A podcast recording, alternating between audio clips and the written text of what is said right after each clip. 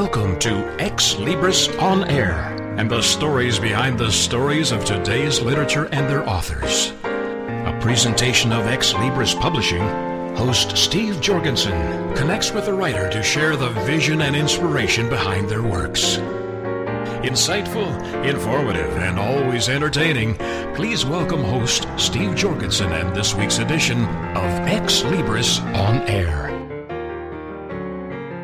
The title of the book, Medicine Under Attack, and Other Essays. And the author is Dr. Clyde W. Johnson. And Dr. Johnson joins us now on Ex Libris On Air. Hello, Doctor. Hello. Great to have you with us. You are, have quite a career as a family doctor, and you, at this point in your life, want to share your view and your opinions. And as you say, we are all entitled to our opinions, and this is mine.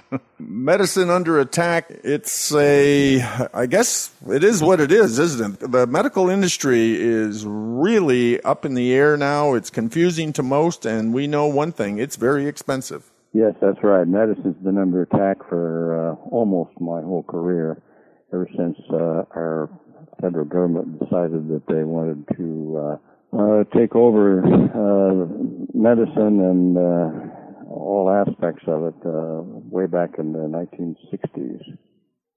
So it's basically bureaucrats thinking they mo- know more than doctors of how to best administer the best medical care. Uh, yes, that's right. And they wanted to take it over uh, without any real care about uh, what kind of damage uh, they could do. So, from your point of view, why is medical care so expensive? Well, I think there's uh, part of it is that it's greatly controlled, and this is one of the uh, areas that uh, I addressed in the book. The um, the cost of medical care was so expensive because of the controls. There are many demands, the attacks on uh, medicine by especially the news media and government employees, government bureaucracies have um, damaged it to, to the extent that uh, many people question and um, the, doctors that are trying to uh, work best for their uh, uh, benefit. But um, uh, for example, um, often now patients demand uh, some expensive tests, for instance, that a physician may recognize as unnecessary because of the physician's medical knowledge and, and experience. But then we find it difficult to refuse to have these tests done. In years past, the patients had more confidence in the physician's expertise. Um, that is, that's the consequence of the tax on medicine by, like I say, news media had been quite uh, eager to carry on and explain what federal uh, uh, bureaucrats and politicians have uh, claimed and questioned uh, in their uh, press releases and the like over many, many years. How many years of practicing? Well, I had uh, I I was I graduated from medical school in 1961, so it's been over 50 years that I've been either practicing medicine or retired and observing uh, uh, the uh, politics of medicine. What do you think about Obamacare, this Affordable Care Act? Uh, what, what's your view of it? Well, I've always thought that the best medical care is provided by independent physicians trained to think through the patient's problems independently. Obamacare is centrally planned and is implemented uh, aiming to push uh, physicians into treating patients' illnesses by protocols established by panels of bureaucrats in Washington. And frankly, that sounds like old Soviet Union central planning to me. We've already encountered uh, many problems with Obamacare.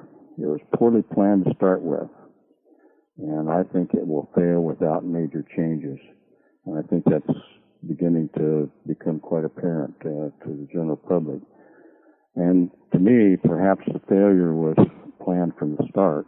So it would be necessary to fix medical care by going to a single payer, payer namely the U.S. government. And this is all about putting the bureaucrats in control of about a sixth of the U.S. economy. After all, this uh, attempts to have uh, socialized medicine has uh, been ever since uh, oh, the 1930s, for instance. Uh, and Medicare was put in in about 1964, 65. Uh, Medicaid was put in uh, shortly after that, and these are all both of these programs are somewhat socialized, even though they are somewhat uh, successful over uh, quite a long period of time. Yeah, it seems the hardest part of this is that once you had something in place for so long with Medicare, Medicaid, uh, people, you know, in the end start to believe that they're entitled to it. Uh, yes, that's right. Uh, the entitlement uh, uh, seems to be one of the big problems that we're coming up against in Obamacare. Um, actually, um, over many, when I first started in medicine in 19, uh, in private practice, 1964, the, um, uh, most people paid their own way. They either paid their own way or they had some kind of insurance provided by their employers. Um, I can remember uh, an office visit, 1964, in a small town in Idaho where I practiced at the time, was four dollars. Hmm. Obstetrical care was one was seven seventy five dollars when and shortly after Medicare and Medicaid came in, uh, obstetrical care, complete obstetrical care was raised to seven, from $75 to $100. Hospital charges uh, for a small hospital in this small town in 1964 was um, $19 a day for a semi-private room and $21 a day for a private room. After Medicare came in uh, about three years later, those charges were raised to 25 and 27 dollars. Well, the bureaucracy has to be paid for, right? Uh, yes, it sure does.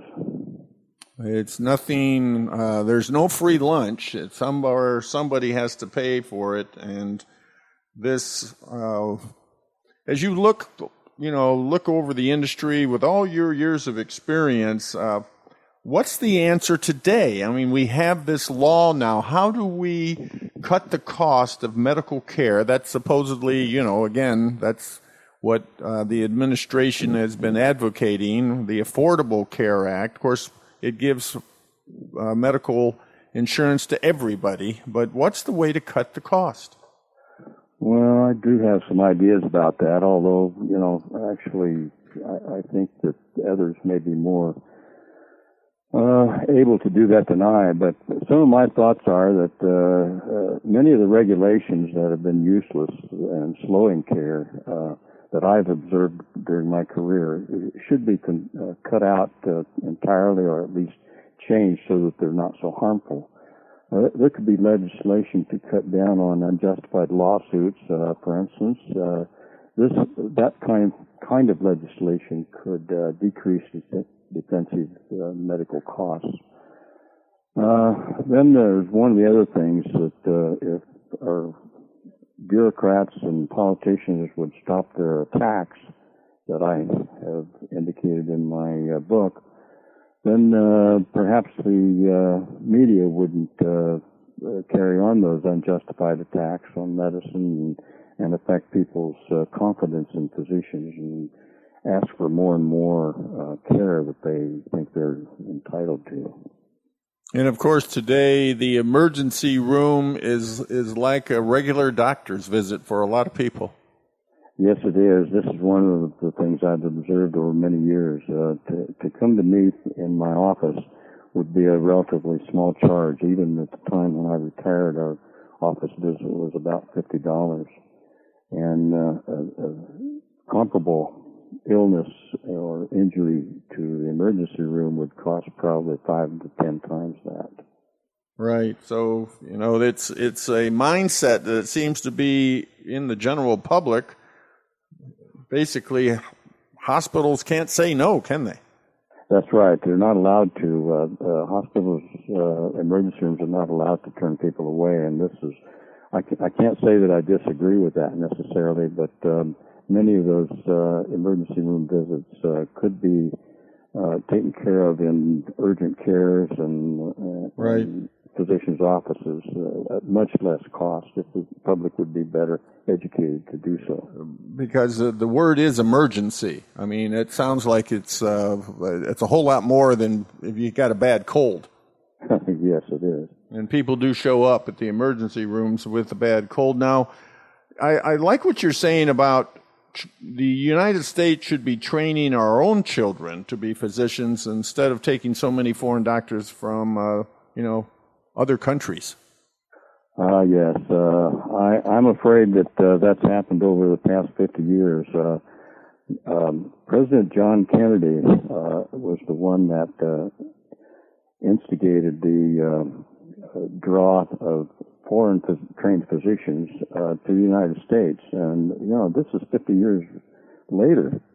Why are we still having a shortage of physicians when we have very, very capable children that should be trained as physicians in this country instead of drawing from uh, mainly India and the Philippines? Uh, currently, also, we're draining uh, Philippines of their nurses.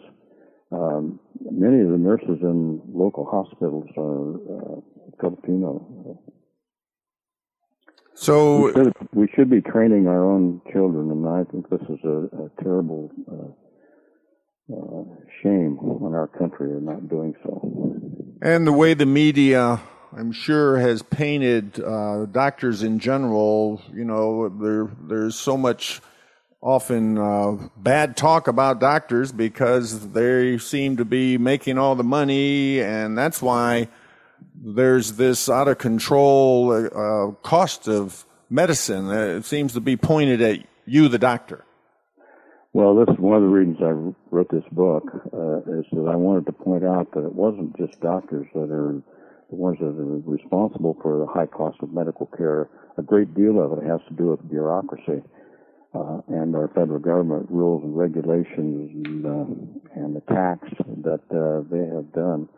Uh, I really feel that uh, physicians uh, are are not the ones that are the biggest uh, beneficiaries of uh, these attacks. You know, the uh, I'm sorry, but the uh, uh, our bureaucrats and politicians deserve a great deal of that blame of the cost of medical care.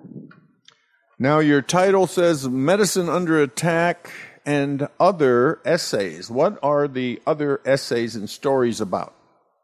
Well, I I described uh, an episode that I had a few years ago uh, to uh, bring a patient of mine home from Mexico after he had a, a stroke there, and um, it was quite difficult. Uh, I was unable to get uh, care for this uh, person in Mexico and had to bring him back uh, to the United States to get his care. And I want, I just use that as an example of where our care is so much better, I think, than at least many uh, other countries. I'm not saying we are, all the countries in the world are uh, as bad as the care that I saw in Mexico or the possible possibilities for the care that this uh, patient couldn't get in Mexico. But uh, anyway, uh, we do have good care in the United States, and I just would like to see it maintained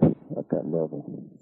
With all that you see, with all that you've witnessed through your career, do you have a kind of a projection, a speculation of the future of medicine in the United States? Well, I tend to think that uh, we're going to stay pretty well at the top, uh, but it's going to be very costly. Um, I think our care will continue to be good because I really have confidence in our, the people that go into medicine um, think positively and they really want to uh, take care of people and do a good job. Uh, I think the ethics uh, of our general uh, physician population is very good. But the big the big problem is government. That's correct. And it's going to be difficult to keep the costs down with the bureaucracy, especially as I notice in this Affordable Care Act, Obamacare. They're going to hire 15,000 IRS agents. Now, what's that got to do with medical care? Well, well I sure don't know that. Yeah, I mean, they're not uh, inexpensive, that's for sure. And of course, we know about what the IRS is all about with all the latest news. So it's uh, it's very complicated, complex, but uh, you give some simple, right, direct, uh, uh, shoot from the hip kind of opinions, and that's why we appreciate you, Dr. Johnson. Yeah, thank you. Well, this uh, uh, this book, Medicine Under Attack, and other essays. How how do we get it, Dr. Johnson? Well, there's it can be ordered through various bookstores uh, and also through the Ex Libris uh, Corporation. Um, and do you, do you want me to give their phone number or anything? Well, people can go to exlibris.com and find it very easily. So that would be yeah. our, probably the easiest way to explain it to everyone. Well, thank you, Dr. Johnson. Clyde W. Johnson, thank you for being with us on Ex Libris On Air. Thank you. Ex Libris returns after these short messages.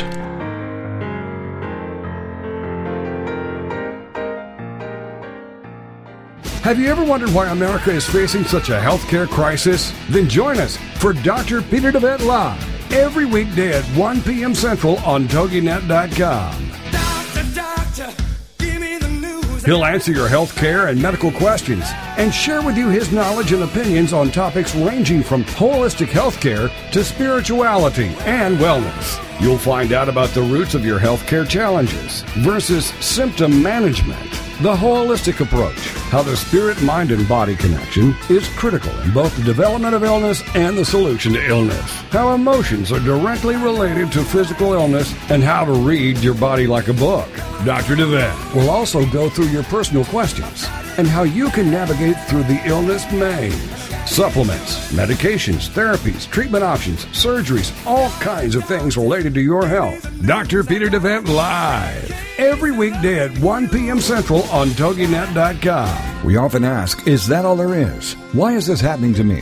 Why am I always broke? How am I going to survive this mess? Then join Dr. Geraldine Tegeloff for Nature Spirit Speak, 7 p.m. Tuesday evenings on TogiNet.com. Geraldine is a metaphysician, nature intuitive, and prosperity coach who shares with you how she went from totally broke to living what she would call her perfectly prosperous life. Through the combination of a wealth of metaphysical knowledge and her amazing ability as an intuitive, Geraldine brings to you the secrets of her magical journey of healing emotionally, spiritually, and financially. As with the ancient seers and master teachers, Geraldine has a unique gift of being able to connect to the simple yet profound messages brought to us by Mother Nature, and happily shares these through today's note to self on her webpage, naturespiritspeak.com. If you need help with your journey, why not connect with Geraldine during her show, Nature Spirit Speak, Tuesdays at 7 p.m. Central on TogiNet.com.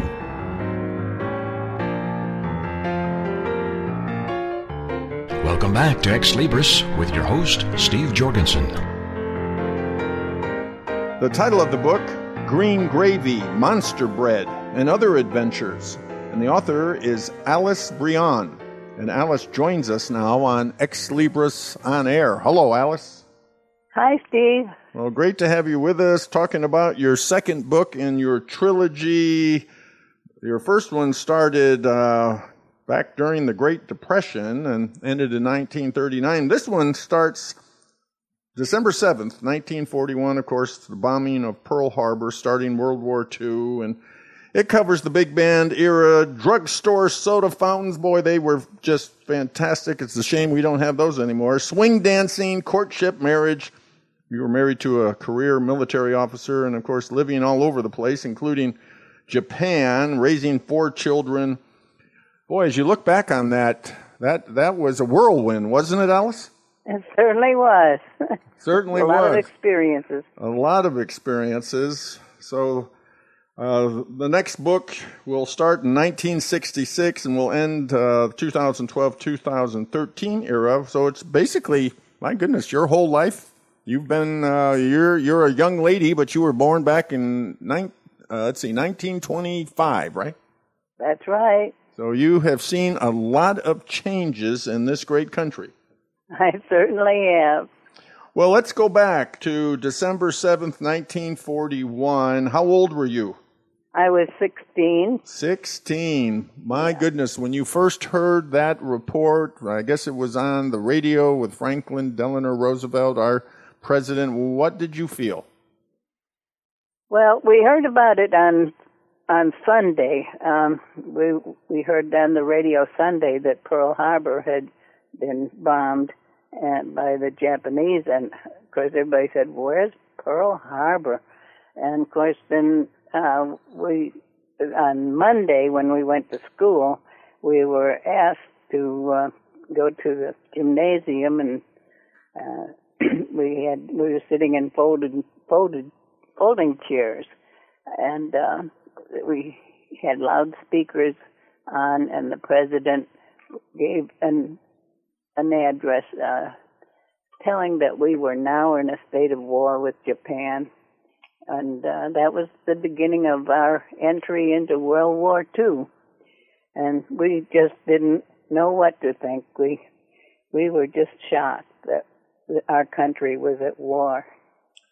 Did you have uh, older friends that immediately went to war? There were uh, some seniors that decided to sign up right away, and the boys in our class, they were juniors. Uh, they wanted to, but they were too young. But eventually they left. Uh, of course, the war lasted four years, so many of the, my friends and of course my brother and uh, a lot of a lot of fathers even were in the war and uh, cousins. Just about every male that was eligible was was in it, Mm-hmm. and uh, of course some didn't come back. No, no, they didn't. They gave the ultimate sacrifice and for our freedom and liberty, something that many of us take for granted, and that is sad when people take it for granted. I'm sure you don't. No, I have a great respect for all the services. Right. So back then, uh, all the young men go off to war. I mean, do you remember the change in the community when all that started to happen?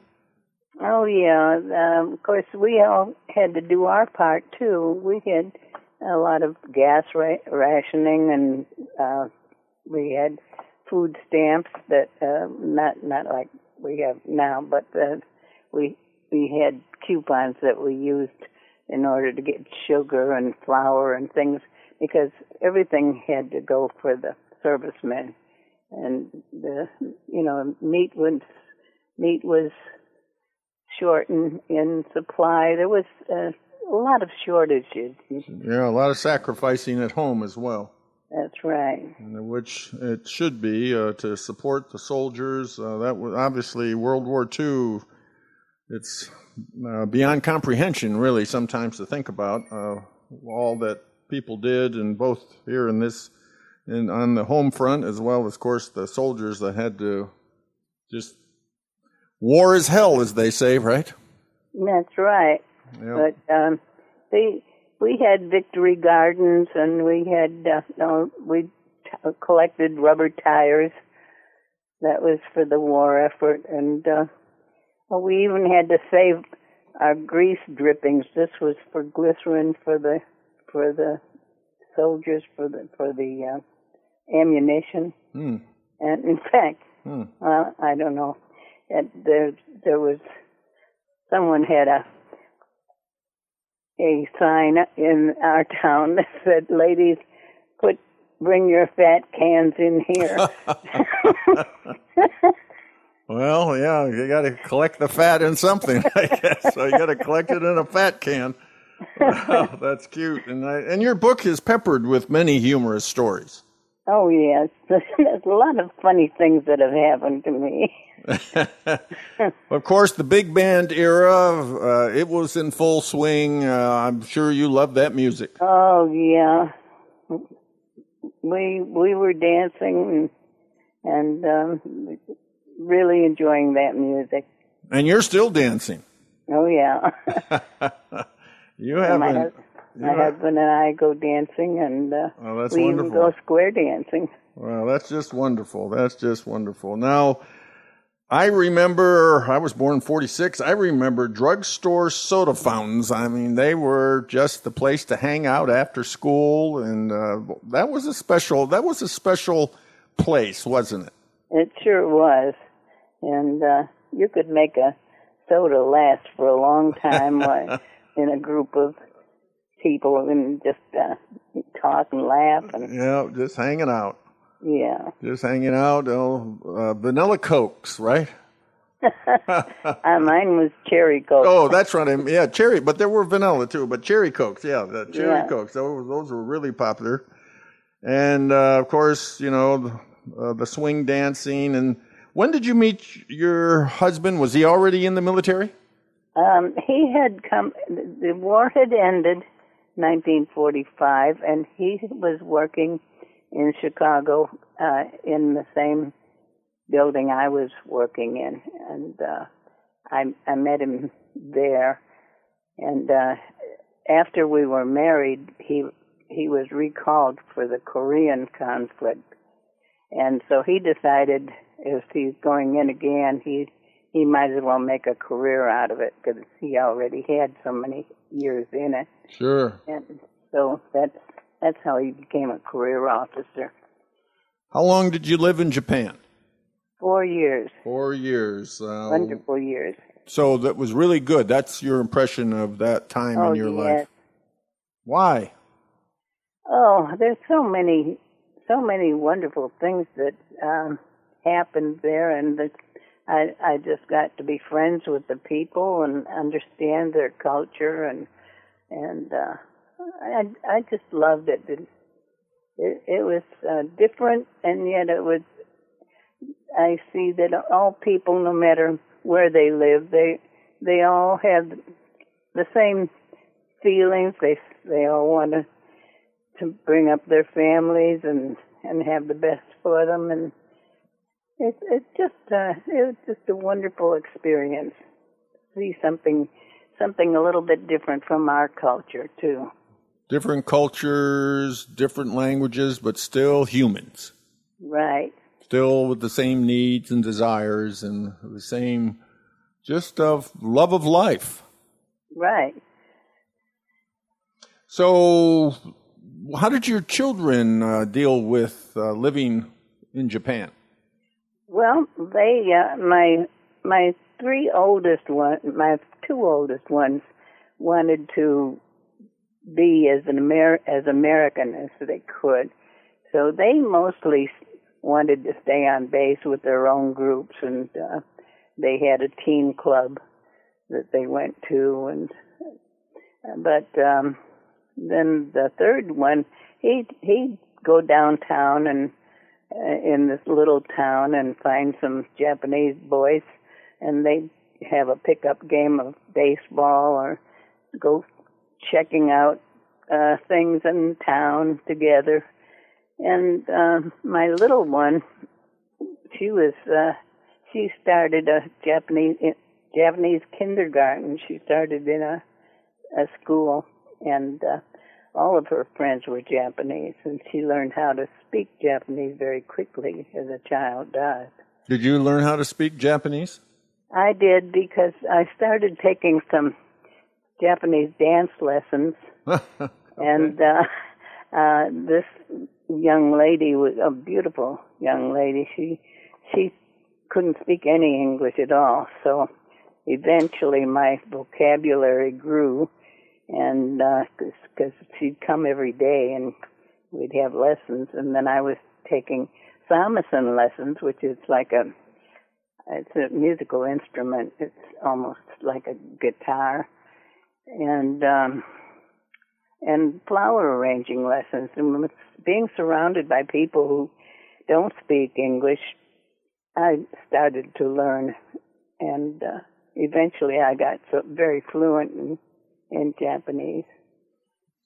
And also got a teacher certificate in Japanese dance. Yes, uh, my teacher said that I was learning so fast, and and she felt that I could become the first foreigner to have a teacher certificate if I passed this test. And I thought that shocked me because I didn't think of myself as a foreigner, but I was a foreigner. Hmm. And Uh huh. and uh, so I went for it, and uh, we worked hard, and I had to, I had to have this Japanese costume on with a, with a real heavy wig, one of those big wigs, you know, with the ornaments on them and everything, and and I passed the test, and so I did get my teacher's certificate. Well, you have had a tremendous life, full and full of surprises and even some mishaps. Uh, but you always look for the humor. I find humor in just about anything. But you've also learned, and and I guess uh, you know one of the themes of your book. Just don't be afraid to take chances. That's that's a real. That's kind of your life, isn't it? That that is, and and experience new things. Don't be afraid. Very important to learn. There's always something that you can learn. Always opportunities. Well, and if you don't try it, you won't. Uh, you know, you're going to miss out on things. Mhm. So just take that first step and just wander out there and uh, and try something. And of course, with your travels, you also learn, as you put it, you can find kindness and generosity in people all over the world. There's really good folks out there.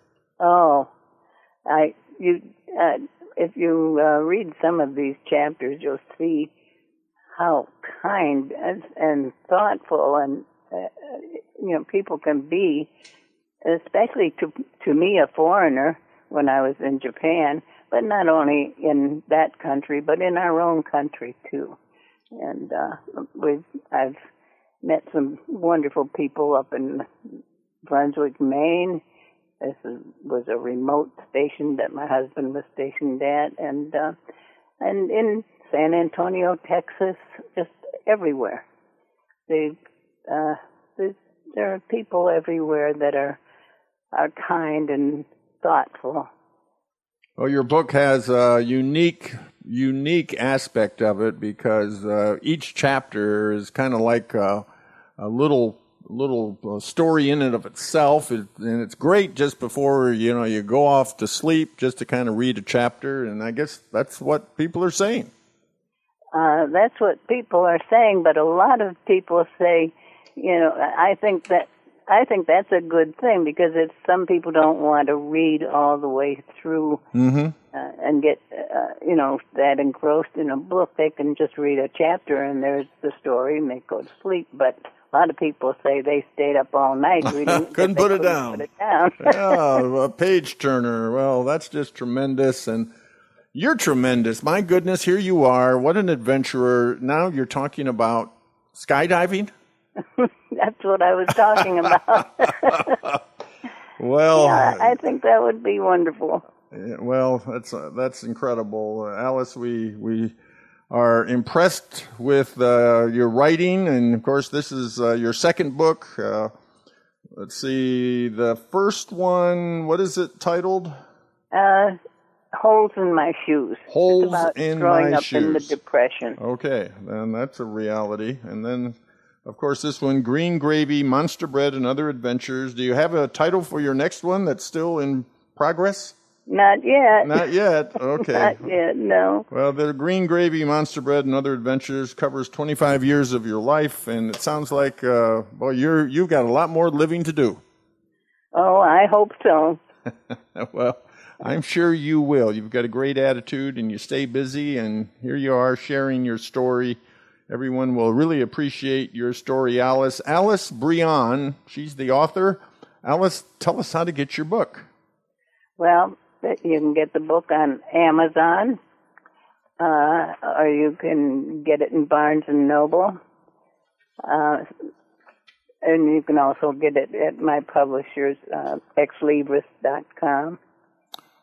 That's X L I B R I S is uh, Ex Libris. That's right, Ex Libris. And uh, I I hope that people find humor, and I hope they have a lot of laughs when they read the book. But there's a lot of poignant uh, stories too. Well, thank you, Alice, again for being with us on Ex Libris on air. Thank you. Enjoyed it. Ex Libris returns after these short messages.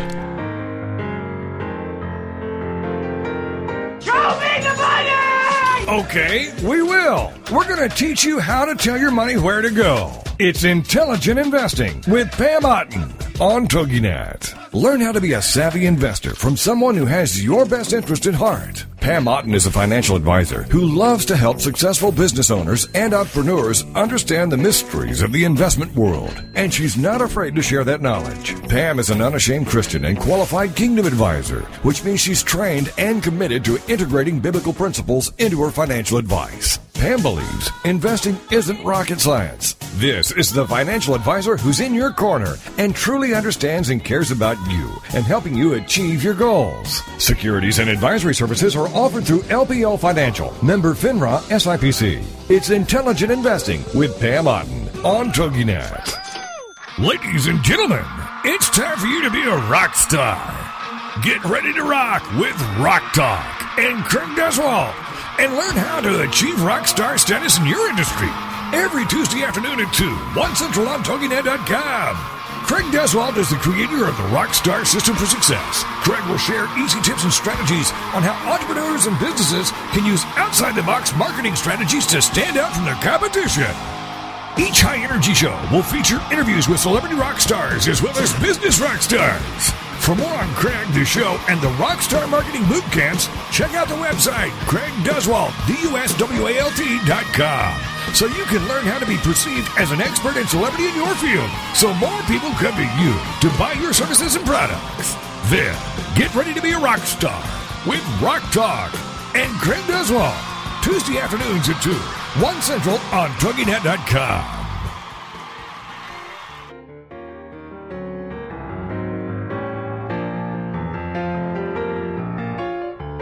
Welcome back to Ex Libris with your host, Steve Jorgensen. The title of the book, Reflections of a Cat Whisperer. And the author is Mary Ann Clifford. And I might add, she is the cat whisperer. And Mary Ann joins us now on Ex Libris on Air. Hello, Mary Ann.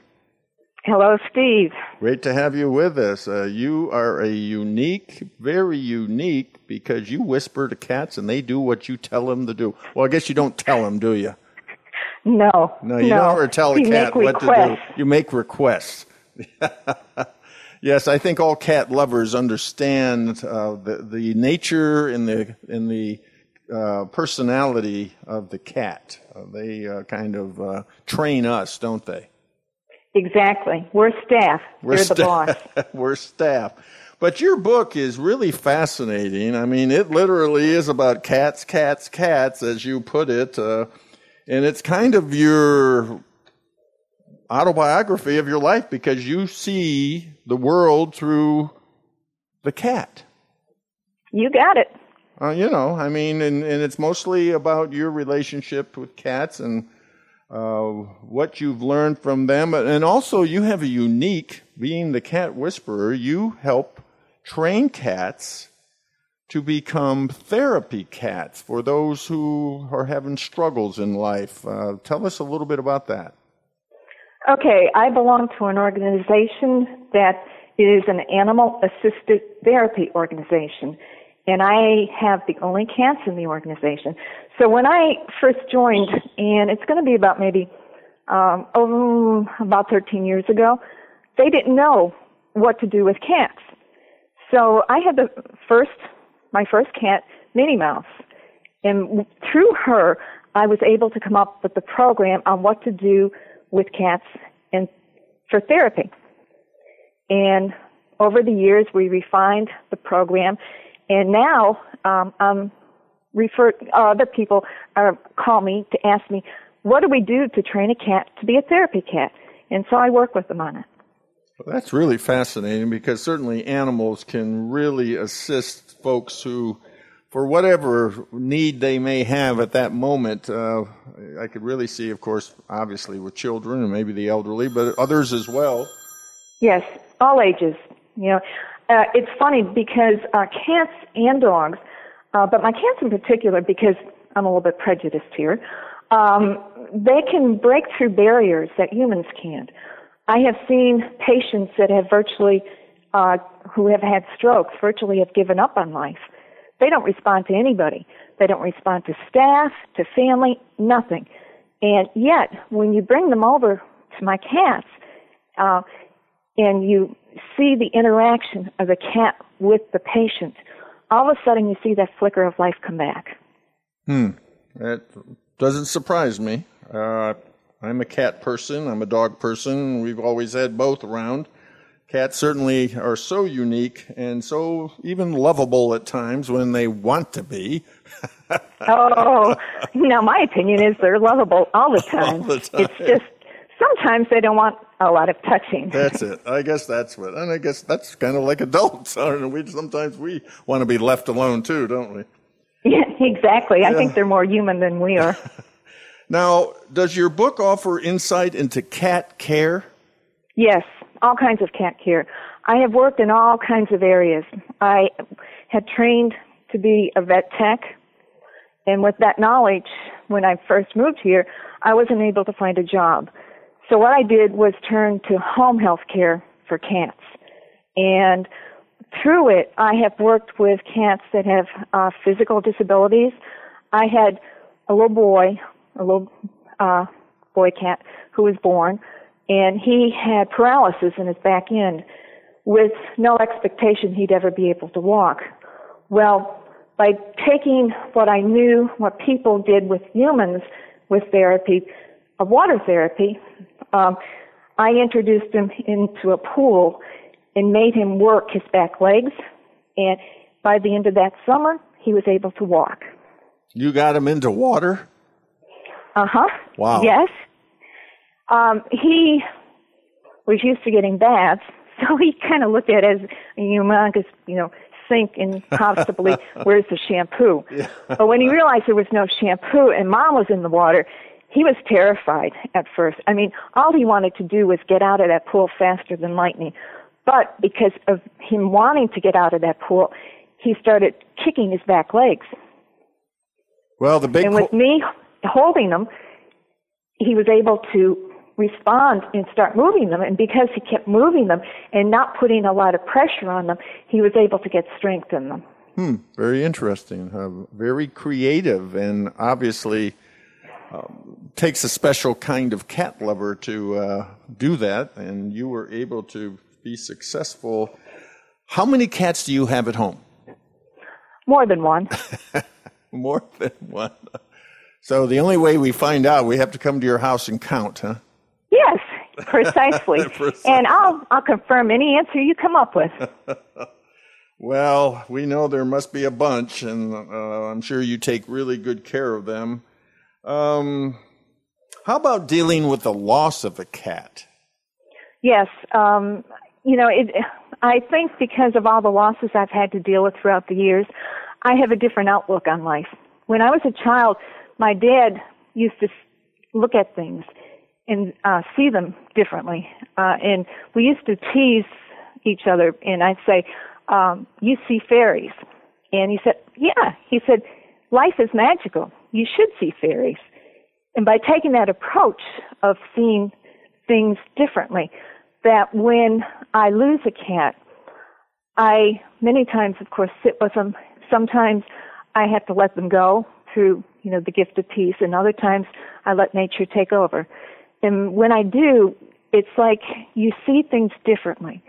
Um, I look inward. Sometimes I feel my other heavenly kitties come and actually help with the transition. And you can see a peacefulness come over the animal, over my cat, as they start letting go. And I think by watching the process I have come to the conclusion that yes, there's more than this. Uh, I will miss my cat extremely so, but I also have the firm belief that one day my thundering herd up in heaven will come and greet me as I make the transition. Right. So yeah, um, so like I said, I have a kind of a different look outlook on uh, death and dying What's- because of working with my cats. What would you say is one of the most difficult behavioral problems to deal with in cats? Fear aggression. Because when a cat has fear aggression, they lose control and they don't see you. You're the monster and it's real hard to deal with. And a lot of times I work through um, a lot of patients. Just patience, patience, patience, patience. But there have been uh, a few times when I've worked with cancer that have medical conditions that I didn't have the luxury of time, and therefore I would have to turn to medication to help calm the fear and then start working with them. Can there be too many cats in a home? Yes, yes. Uh, people don't realize that you know they need their space, and if you have too many, um, it doesn't work, and you'll have behavioral problems. And how do you choose a name for a cat? Um, I kind of let the cat tell me. I watch the personality, and sometimes the cat will come with the name, and the cat will keep the name. Sometimes they come with a name that I feel needs to be changed to give them more, I guess, uh, a better outlook on their personality. Now there's a there's a story in your book, and kind of titled "Circle of Life." Now you you would like to highlight that. Go ahead and share that with us. Okay, um, I um, raised a kitty cat that had partial paralysis, and I taught him how to walk, and I taught him to use the litter box on command. And when he was about six years old, um, there was an elderly Persian that came into my care, and Katsi also had paralysis in his back legs and it wasn't from injury or birth or anything like that. It was the arthritis. And when Joseph and Katsi first saw each other, you would think that, I mean, it was a magical connection made because it was the first time Joseph saw someone exactly like he was, and Katsi felt the same. Those two became inseparable, and they would talk with each other, they'd follow each other around, and even though people say cats don't talk, they do. They talk to each other. They talk to us. And they formed a very special bond that uh, when Katsi was um, in the last stage of renal failure and he was dying, uh, it was very peaceful. He was, um, I mean, it was about seven o'clock at night, and I had him on my lap, and Joseph was clinging to me, uh, desperately asking me to help Katsi. And at that point, there was nothing that can be done. Katsi was just very gently going off into the next life. But Joseph didn't quite understand. And when the time came that Katsi drew his last breath, Joseph reached over with his paw, and I looked at Joseph, and he was crying.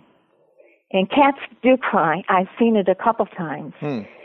And then the next day, I had stopped at the vet clinic to tell my cat's doctor what happened and that we lost Katsi. When I walked into the house, I heard Joseph singing. It was the same song that he and Katsi would sing back and forth with each other when Katsi was alive. And I heard Joseph singing it, and I thought, what's going on? So I quietly walked into the family room, and there Joseph was standing in the same spot where Katsi slept the day before. And he was, all the other cats were in a circle around Joseph watching, and their heads were lowered, and nothing, nothing was, no one was moving, no one was speaking, except for Katsi singing. I mean, Joseph. And I think what was going on was Katsi's soul came back to be with Joseph one last time. And he was saying goodbye. And I think the other cats sensed this. So I, I stood at the back of the circle and just watched. And then when Joseph finished, he raised his head high and then lowered it. And he laid down on the floor. And then one by one, the cats either walked up to Joseph and gently nudged, nuzzled them, or they kind of just backed up and went on to their different activities. And I was the last one to go over to Joseph. I sat down next to him and I just started tickling his head. And um the only thing I could say to him was, uh, Joseph, I you know, I said, You'll miss him. But I said, He'll always be with you. And um years later, when Joseph he uh had a heart condition called hypertrophic cardiomyopathy. And in the last couple months of his life, Joseph started singing the song again that he and Katsi had shared. And it had been years since I heard it.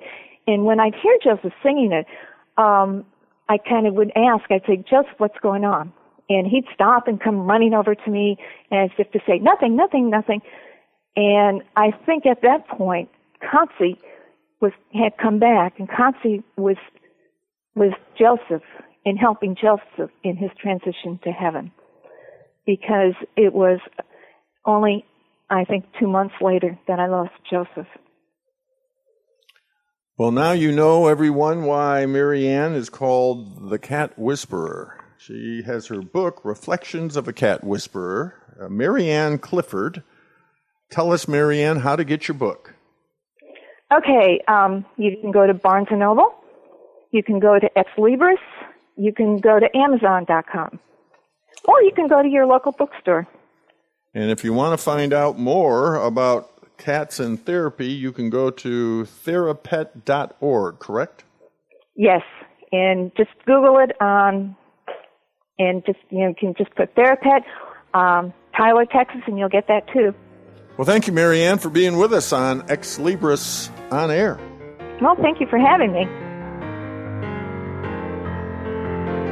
Join Steve Jorgensen next week at the same time as he explores the passion and the inspiration behind the works of today's authors. Right here on Ex Libris On Air.